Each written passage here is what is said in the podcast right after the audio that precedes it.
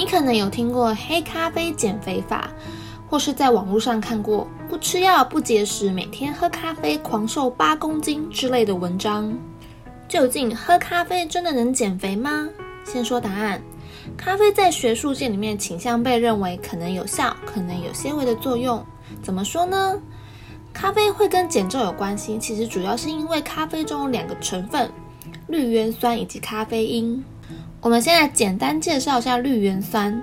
绿原酸是一种多酚类，那研究中我发现，绿原酸这个成分有助于改善我们胰岛素的敏感性，也可以促进脂肪代谢等等。而绿原酸也能够缓解我们细胞发炎的状况。其实肥胖常常是因为身体长期发炎所造成的，所以抑制身体的发炎也有助于改善我们的肥胖。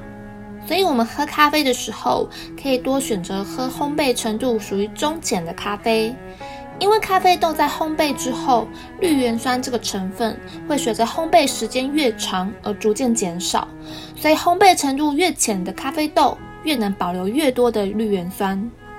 至于咖啡因呢？咖啡因跟减重的关系，我们可以从几个方面来看。第一个，可以增加脂肪的氧化分解与代谢；第二，可以让我们的身体有多一点点热量的消耗。而前一篇也有告诉大家，运动与咖啡因的摄取可以增加我们热量的消耗。第三，咖啡因有利尿的效果，可以帮助我们身体里面水分的排出，所以对于水肿型肥胖的人来讲，也有不错的改善效果。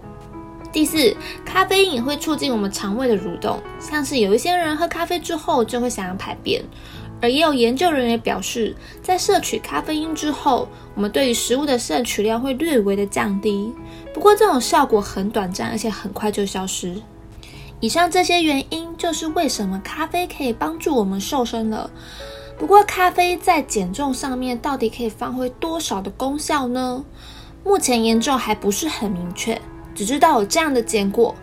因为部分的研究时间都不是很长，没有办法证实长期下来的结果是如何。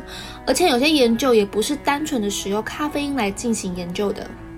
所以，对于想要体重控制的人，我们喝咖啡要怎么喝才比较好呢？有三个方法告诉你。第一个，喝黑咖啡，因为加糖加奶精对我们身体的负担会增加，也会额外增加我们热量的摄取。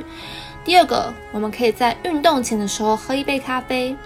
前一篇有分享关于运动前喝咖啡，教你怎么喝的方法。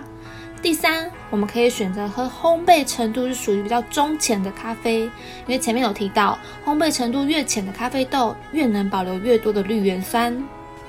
而对于咖啡因的限量建议，我们每天摄取的咖啡因不要超过三百毫克，所以每天最多喝两到三杯的咖啡就可以喽。